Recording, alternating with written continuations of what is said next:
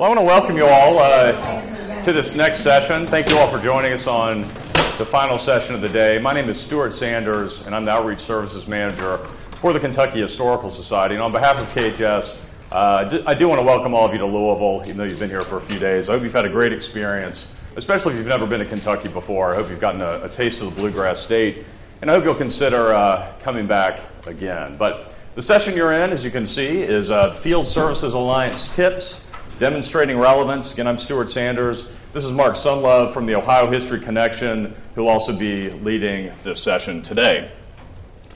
Well, first of all, what is the Field Services Alliance? Uh, we are a, an affinity group of ASLH, and we're essentially the uh, people in state agencies mainly who provide capacity building services for smaller organizations in our respective states. Uh, we're essentially a, a professional association for those who help small museums and local history organizations. So we provide everything from workshops, webinars, uh, site visits, anything we can do, uh, grant funding, anything we can do to help smaller organizations build capacity uh, and help them with professional development. And there's several members of the Field Services Alliance here, if you guys wouldn't mind raising your hands. David's here, several more. So uh, we've got a good, strong group. Uh, we meet here every year as part of this uh, session. But FSA, we meet twice a year, uh, once at this conference, once in March as well. And we do that as a way to network, share ideas, and, and hopefully help move organizations forward uh, across the country.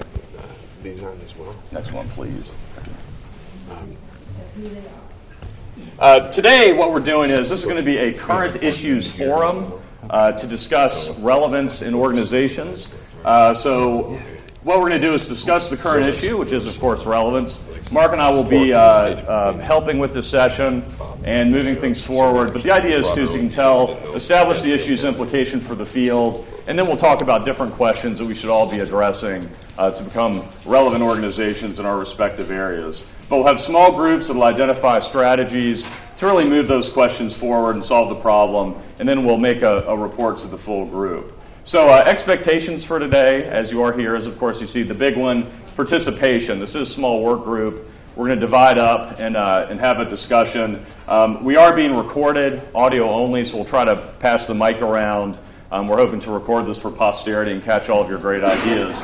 And uh, then we're going to uh, end up doing an ASLH technical leaflet as part of this. And you know, our favorite part is it's okay to leave now if you want to. Uh, again, this we hope this will be a very highly participatory session. So we do want to see a lot of uh, discussion. If you're worn out, if it's been a long conference and you don't feel like speaking up, you know, you won't hurt our feelings if uh, if you take off. But we do hope you'll stay. So come in and sit down, and please join us. But uh, but uh, here's the agenda for today. Obviously, we're doing a quick introduction. We're going to discuss the overall history relevance campaign that you all are, are probably well familiar with by this point. Then we'll do small group breakout sessions. Then we'll share that information up to 440. And then everyone will vote on these pads for uh, the top ideas. We'll explain the top three ideas and uh, why they're on the list. And then we'll have um, a few minutes to wrap things up and discuss uh, everything that's going on. Yeah, the History Relevance campaign. Uh, how many of you all have been to the History Relevance sessions this time? Several. Uh, this is a large uh, national movement. Um, they've got a great website, historyrelevance.com, but it's uh, essentially to talk about why history is essential, not only for ourselves, but also for our, our communities. So we're hoping that this session will end up building in to the larger History Relevance campaign and really provide them with uh, some ammunition from smaller organizations so they can really help get the message out across the country why it's so important.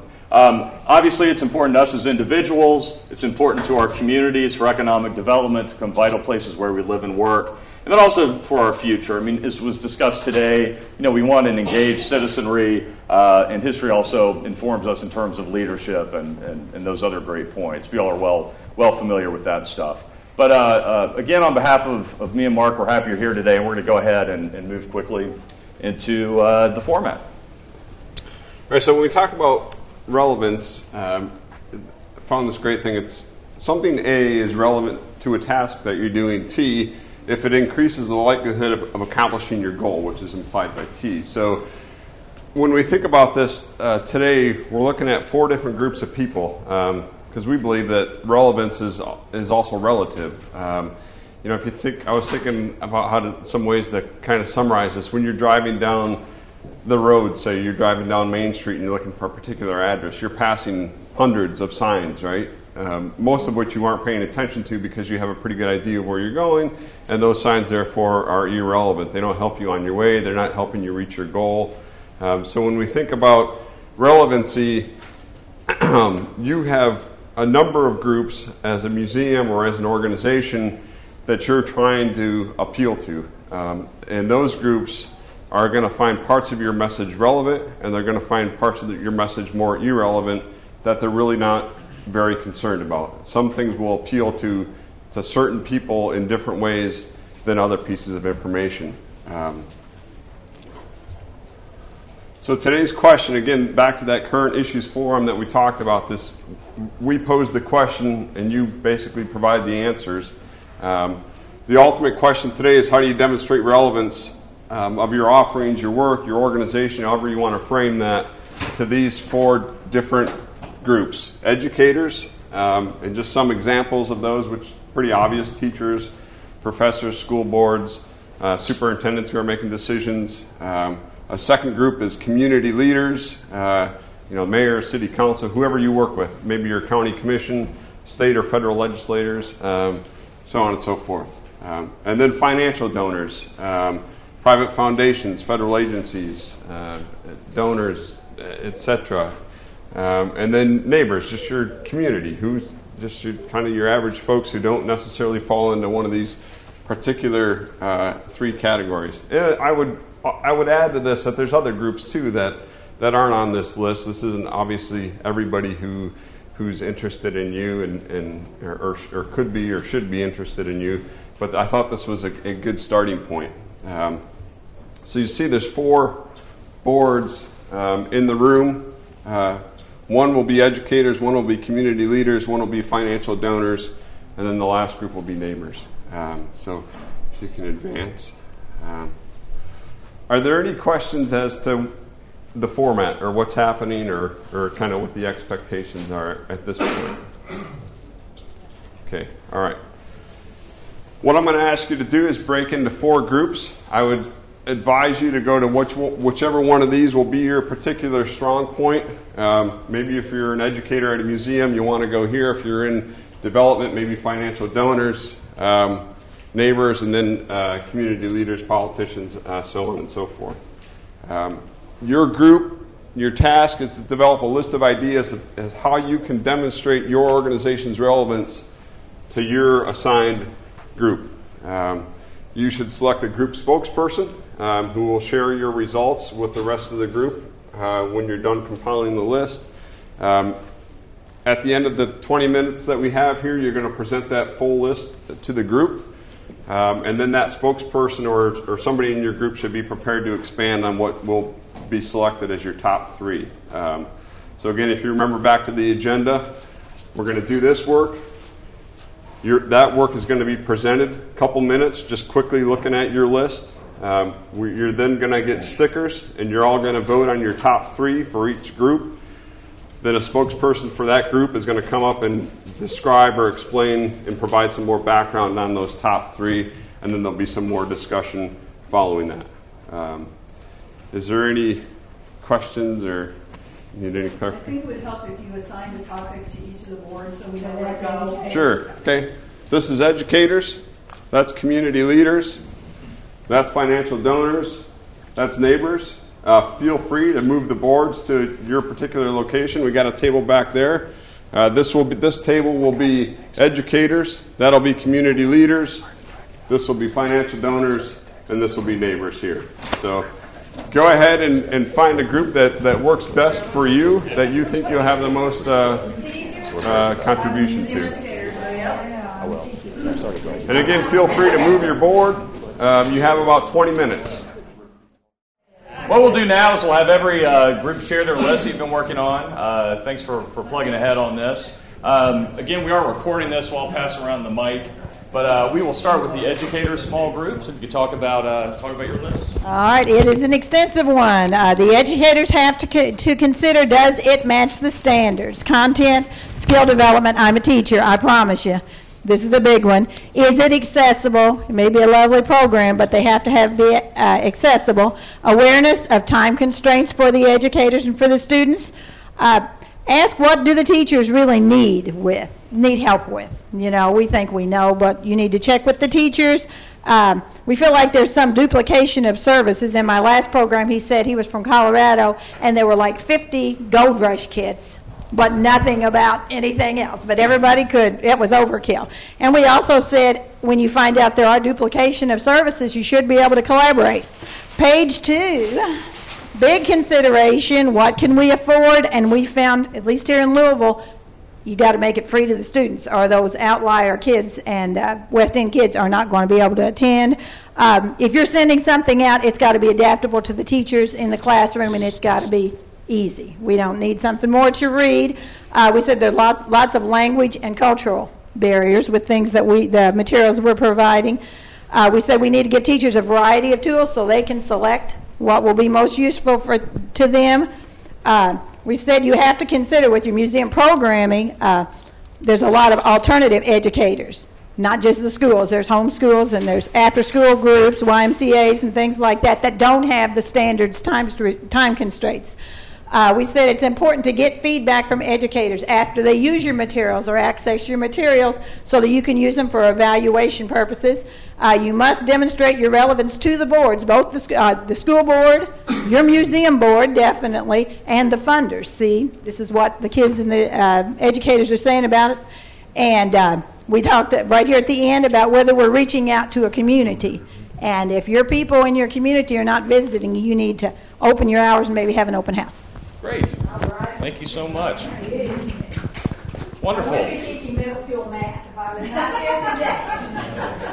Next, we've got community leaders. So, how are we uh, showing relevance to community leaders? So, one of the most important ways we show relevance is by being community leaders ourselves, so that we're not sort of showing up randomly, but rather we're participating in uh, community groups like Kiwanis and Rotary and things like that. Uh, this one was uh, very powerful for us, and that is communicating what is lost if we are not present. Mm-hmm. So the the idea of uh, essentially what we're protecting. Um, what would happen if the services that we provide go away, and that that's a very powerful way of communicating the importance of, of or the relevance of what we do. Um, we try to connect to their goals, not ours. So thinking about if uh, the legislature or the state has specific goals that they're trying to achieve, making sure that we're demonstrating to them how we are helping them achieve those goals. Um, asking what we can offer them, so to, to be responsive to them. Find out how they perceive us. The best way that we can be relevant is to make sure that we have a full understanding of their perception of our organizations. Um, definitely using the argument of the economic impact of history institutions, museums. Um, you can get tax credits, things like that. Um, pointing out that their constituents are often our clientele, so that when we are serving visitors to our museums, when we're serving people in our communities, we are serving their constituents, speaking specifically to folks in government. Um, talking about how we build capacity in the community, build capacity among organizations. We uh, talk about our stewardship role, and this connects to loss. We're protecting the things that they care about. So, really focusing in on what the particular community leader feels is important, and then demonstrate how we're protecting that across time. Um, talking about being a venue for engagement, serving as a community center. And then finally, we have uh, just this notion that connects to economic impact of the tourism value of historic sites, museums, etc. Great. Wonderful. Thank you. And of course, we all have to keep the lights on. So, financial donors are the next group. So, who is the. Here, I'll turn this so that y'all can see it. Uh, so this is not really in any order because it was just kind of stream of consciousness. But um, our first thing we thought of was a well thought out case statement um, that's going to really lay it all out. Um, and in that case statement um, and, and in our everyday talkings, we would want to talk about the narratives and the stories and the examples um, so that it can really kind of personalize what the funders learn about our organization. Uh, we would want to make sure that we are giving them measurable, specific outcomes about what we would do with an investment in our organization. Um, we thought fundraising plan, which really kind of encompasses most of what's on here, um, so maybe it should be at the very top. Um, so then we also talked about stewardship and this idea that we would want to um, maintain our relationships with current funders that we have and make sure that we're really keeping them engaged um, and keeping them informed about what's going on. Um, for some donors, uh, and you know they appreciate recognition. They want the community to know what they've been investing in, um, and sometimes that helps them become more, uh, stay more involved with the organization. Um, kind of the, the next step of the, me- the measurable specific outcomes is really the impact. Um, and because we are history organizations, we would want to be dis- uh, demonstrating to them the history connected impact. Um, again, just the idea of the building relationships, um, we would think that in order for our organization to be relevant and to be seen as relevant, we should all, um, everyone on the team, be giving a consist- consistent message about what our mission are, uh, mission is, what our goals are, um, you know, and what we do with their investment. Um, and then we also think that a lot of times funders look to see who else is funding us. Um, they want nobody wants to jump on a sinking ship, so they want to know that other people you know, have said, yes, we believe in what this organization is doing. Um, and then we also talked about, um, you know, we are not necessarily going to be relevant to every organization. Um, so we need to make sure that we really have, um, we find those funders that have a priority match for us, um, that are, are on board with what we're doing, um, so that we can invest our time and effort into those relationships. Thank you. That's great. Next, another important group, we have neighbors. All right, so we talked about place and using the physical space in which we're inhabiting to kind of demonstrate our relevancy, um, especially if your museum has a very specific reason for being where it is. Um, to be involved in the things that your community is involved in, being involved in the neighborhood associations, going to the events that they go to, to kind of make that connection that you are one of them. Um, become an anchor for neighborhood stability, so be a place where they can come to and gather and um, get to understanding what's going on. Kind of along those same lines, being a space and a place for community, the community to congregate, whether it be a rental space that other people use or um, museum specific things, to collaborate with your organizational neighbors, so knowing who's around you, um, being kind of doing visual and oral community exhibits to also kind of help solidify the why you are where you are. Um, to define and acknowledge your neighbors. So, really understanding who your neighbors are and not turning a blind eye to those who maybe cannot financially support you, but understanding that everybody has something to give and make sure that you're connecting to all of them um, to provide a safe place in your neighborhood for people to come together, which kind of goes along with another one that we had, which is to be nimble and reactionary to the things that are happening in your neighborhood, in your nation, in your town, et cetera, and become a space that people can come to and discuss those things. To use your immediate space to discuss and interpret your larger neighborhood space, so understanding how you fit into the overall fabric of your community um, and in those same lines to kind of create maybe micro marketing ideas. So making sure that you're not just marketing to your state if you're statewide, but you're also pushing a specific marketing plan to your neighbors, to your neighborhood, those who are most apt to physically come because they're closest to you and then to know the needs of your audience, um, not just to jump on a national bandwagon. If you have a community of neighbors who are lawyers and bankers, don't become a makerspace. So, to kind of know your audience in that respect and understand what to do and therefore also what not to do. Um, also, to make sure that you're working with local schools in a variety of ways and to maybe even do some community curated and collaborative exhibitions. Great. Good answers. Are we, are we excited about these? We like them? Well, what we'll do next, and I'll let uh, Mark will talk about this, we're going to vote in our small groups for our top three. Mark, you want to go ahead? Yeah, so as Stuart, when we started this uh, session, told you this is Field Services Alliance Tips. That was the name of the session. Um, so what we're the root of this, or the kind of the cause that, that this is all going towards, is trying to trying to help field service folks and also museum folks when they're called and they say, "Hey, we're having a tough time connecting with donors, or we're having a tough time connecting with our community leaders. Do you have some tips for us or some advice how to demonstrate our relevance?" So you've all given us long, useful lists. Um, what we'd like you to do now is distill those into the. If you could tell somebody three things um, how to how to demonstrate your relevance off of your list, um, what would those three be? So kind of distill them down to uh, to the top three, so to speak, and then and then after that's done, again explain to the group um, why uh, why you why you selected those three or, or why you deem those to be the most important. We can do this one of two ways. Um, we have stickers that you can vote. Um, if you there's already been a lot of discussion. Um, if you feel like your group is pretty close to already knowing what the top three might be, you can do it that way.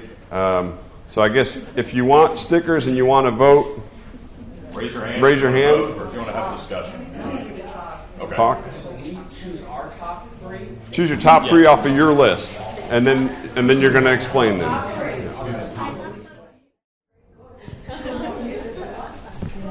While we're uh, while we're waiting, let me ask everyone just a really quick question. They're wrapping up. How many of you are from what you would consider a small organization?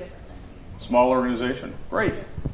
This is perfect. You know, again, as field services reps, this is what we need. We need this information so we can actually help you. We've got a great w- website, the Field Services Alliance. Just Google up. Uh, we've got a list of field services offices in your respective states. So if you haven't worked with people before, they're out there to help you and help you build capacity and uh, help you grow your staff, your boards, and uh, anything that's related to your organization. So be sure to check that out. And that's my, my segue plug. I think we're good. We're good. All right. I feel like Maury Povich here, but there are no DNA tests. You'll be happy to know. But, uh, that's right. So educators, anyone want to?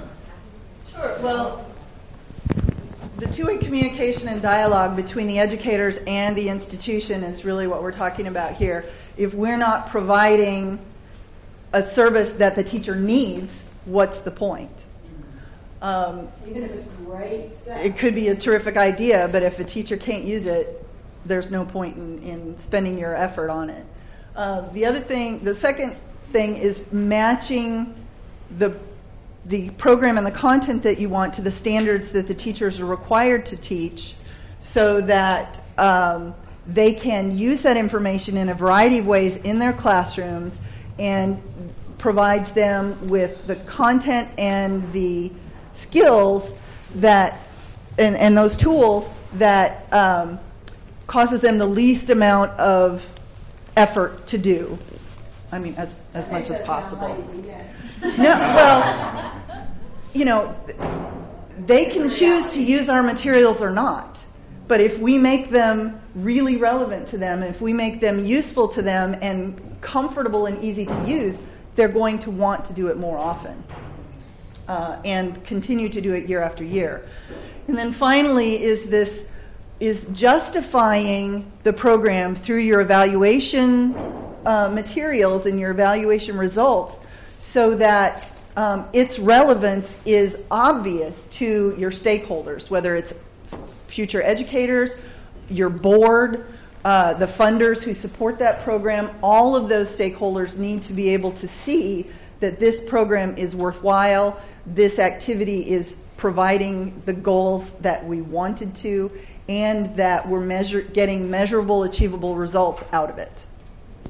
I would just, I'd jump in right now. If you have questions or comments for a particular group, just jot a note and we'll, we'll c- come back to those after everybody's gone through their, uh, their respective top three.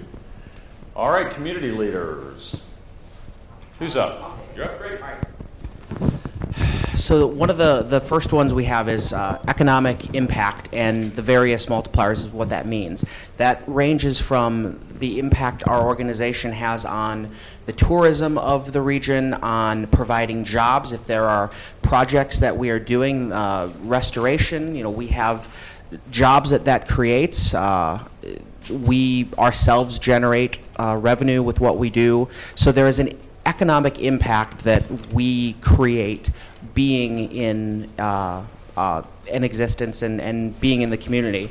Um, we also serve their constituents, whether that is um, politicians or even businesses. They have constituents. Everyone has a constituency, and uh, we serve the community, and therefore we are serving their constituents. So uh, there's a common link between us and the, the community leaders. And then finally, um, we are active community participants. Um, we're ambassadors to the community, while the community leaders, in quotes, might not see themselves as leaders.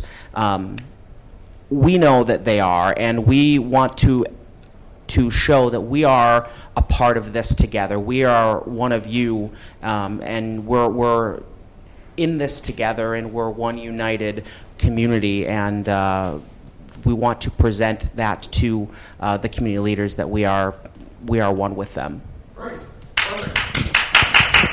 You know, crossover, because you know these are all our neighbors too, right? So then now we're seeing how the groups, uh, the different constituencies, are actually relating to one another. Now the the people who gave me a dirty look, I'll hide back here, and uh, we'll look, talk about fundraising and fundraising plans. What are your top three? Okay, so I want to mention that as we were talking, part of what took us a while is because we realized that in between the first time that we were working on this and this time, we switched our perspective. So we were we initially were brainstorming from the perspective of what would we think the funders would want to see. After you said that this was going to be going to people out in the in the field, then we became um, our discussion kind of focused around what would we tell other people that we think is important. Um, and so it made us kind of change our perspective a little bit on what we thought might actually be doable. Um, we kind of agreed that the fundraising plan is kind of the ultimate goal. Um, an organization may not necessarily be ready to commit to what you would a funder would consider a full fundraising plan. Um, so we, um, I will admit, combined a few things because we thought it was kind of a, a logical this, this, and that. Um, so we said we um, would identify and communicate history connected impact through measurable specific outcomes and compelling narratives. Kind of the idea of part of that case statement. Um, and then we also decided um, that building relationships with diverse funders according to priority projects. So, again, that idea of building those relationships with who we think um, is the most um, reasonable and, and um, best funder for our, our, initiatives. So, we only needed two, even though we might have combined six. Um, and then we also wanted to mention um, we talked about fundraising tools again when we were coming from it as that perspective of what we would advise other people in our field. Um, and so there is a program called CDP, which is the Cultural Data Program project. I'm sorry. Um, it is I, not in every state. David, do you know how many states? Okay, so your state may have it. Um, it basically is almost like a common application for a lot of funders. So you don't have to, and correct me if I'm wrong, or do you want to talk about it? Because you know more about it than I do.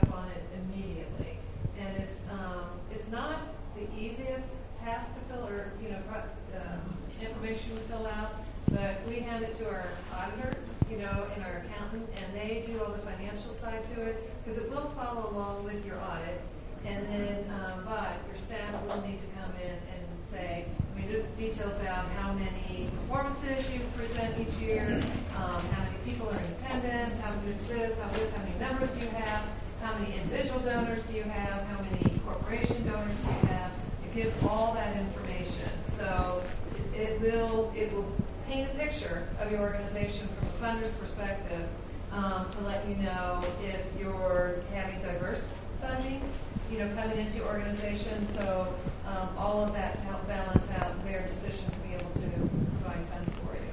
But it's a good it's a good one to do if you if you can. Thanks, Laura. Okay, neighbors. All right, so we also kind of looked at our whole long list and found the commonalities. So we created the three commandments of neighborhood relevancy. Um, the first one is to know thy audience, and not just to know who they are physically, but to know them, to really know what they like, what they don't like, what they do, what they don't do. Um, the second one is to be open to thy neighborhood, both physically, because some of us aren't always, um, and mentally, to provide that space where they can react to what's going on in their lives. And then to support thy neighbors by collecting their stories, collecting their objects, but also participating in um, actively in the neighborhood associations and such. Great. Perfect. So what are we missing? Additional comments? What are we missing? Do you all see anything that we need to be including from the other groups? Do you all feel like this is, is covered it pretty well? Yes? It's amazing to have a conversation about making historical organizations relevant without actually talking about content at all. Yeah. And I think that all of these things are great, but in the absence of providing meaningful programmatic content, it all gets kind of ridiculous. So I think you have to start with why we do what we do, right? Right. And then use these as the tools to kind of bring people along for that ride. Great. We actually kind of thought about that in our idea of communication and dialogue two ways. It's what can we do for you given the materials that we have available? So here's our collection, here's our content. How is that going to be relevant to your classroom or to your neighborhood or whatever? But I also really like this concept of being physically and mentally open to your neighborhood. We were talking about this sort of tangentially because um, my institution is right in the middle of a neighborhood where everybody else is a residential home, and we're there nine to five, Monday through Friday. So, you know, we virtually have no contact with our neighbors. They're at work while we're open, and we're leaving when they're home. So, you know, if we're not providing those sort of late hour weekend open times, we're not serving that constituency at all. And does that make us relevant to the rest of our uh, people that we serve? You know, the educators might think, well, you know, I've never been to the Frazier. Why do I, or the Filson? Why do I even want to include them in my classroom? So, anyway. Other comments? Questions? How about are we missing any? What constituents are we missing? Because we're obviously missing some. So we've got educators, we've got neighbors, we've got funders, we've got community leaders.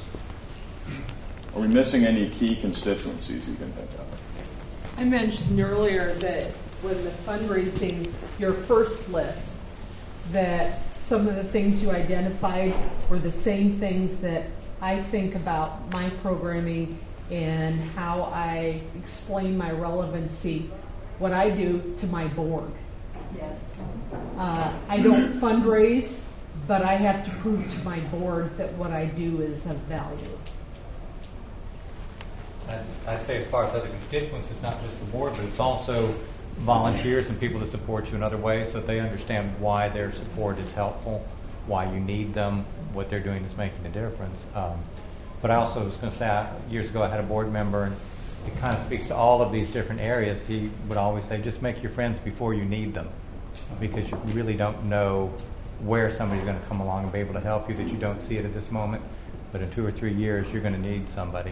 Right. There, one of the first sessions I went to was on advocacy in general, and that was sort of that fits into the whole neighborhood thing. But the point they made was don't wait until there's a crisis to get to know your neighbors. So I think that was sort of the perfect point for everybody.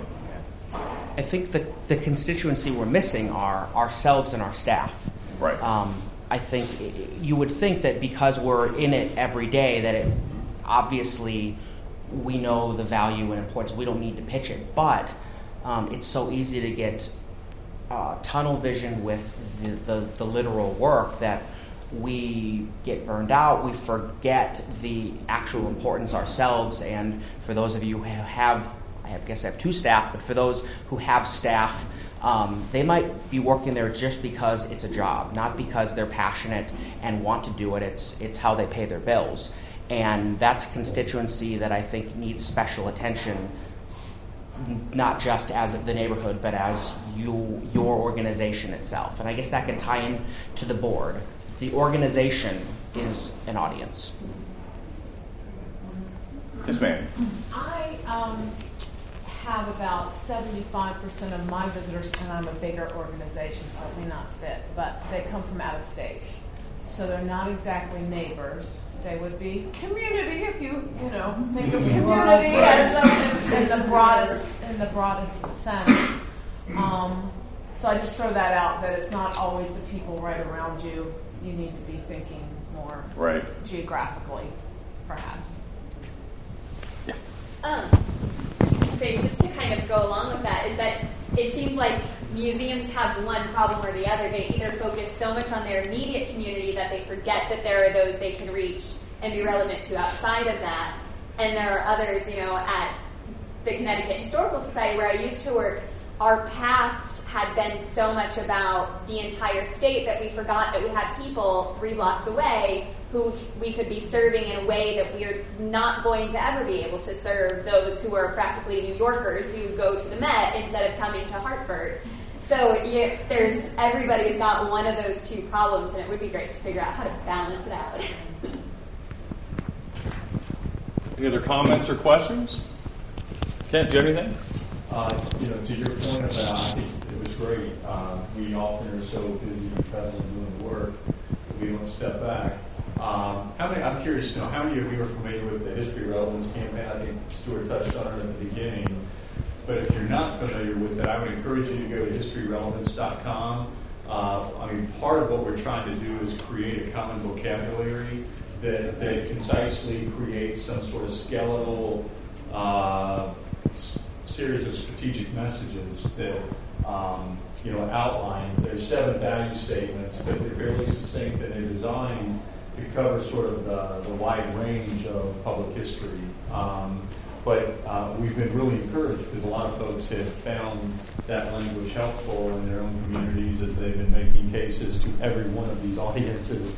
Um, and I think there's a piece of this that fits every one of these. So if you haven't gone to uh, historyrelevance.com, great. Um, uh, we'd encourage you to do that. And if you're interested in getting involved in that effort, uh, you can do a lot of things. You can sign up um, for just uh, some consistent communication from us. There are several task forces, one working on a digital strategy, uh, one we're trying to build a toolkit. I think there were several references to tools. So if you could think, man, I wish the field had such and such, I could put that to use, or the, the various other organizations I encourage and support. Um, so if you're interested in, in toolkit development, and then very quickly there's an impact uh, project where we are trying to identify uh, projects that have had uh, history-based projects that have made a difference in, in communities. Um, so if you've got one you've worked on or one you've seen, or if you're interested in maybe even serving as a volunteer to interview some of these groups, um, we've interviewed about two dozen uh, organizations, but we love to just create this war chest, if you will, compelling testimonies, uh, testimonials that help drive this, this point home. Um, and if you haven't, if you're in an organization that has not endorsed the value statement yet, we've got nearly 100 organizations from all across the country. Some of them are local, some are state, some are regional, and we've got a number of national organizations that have endorsed it.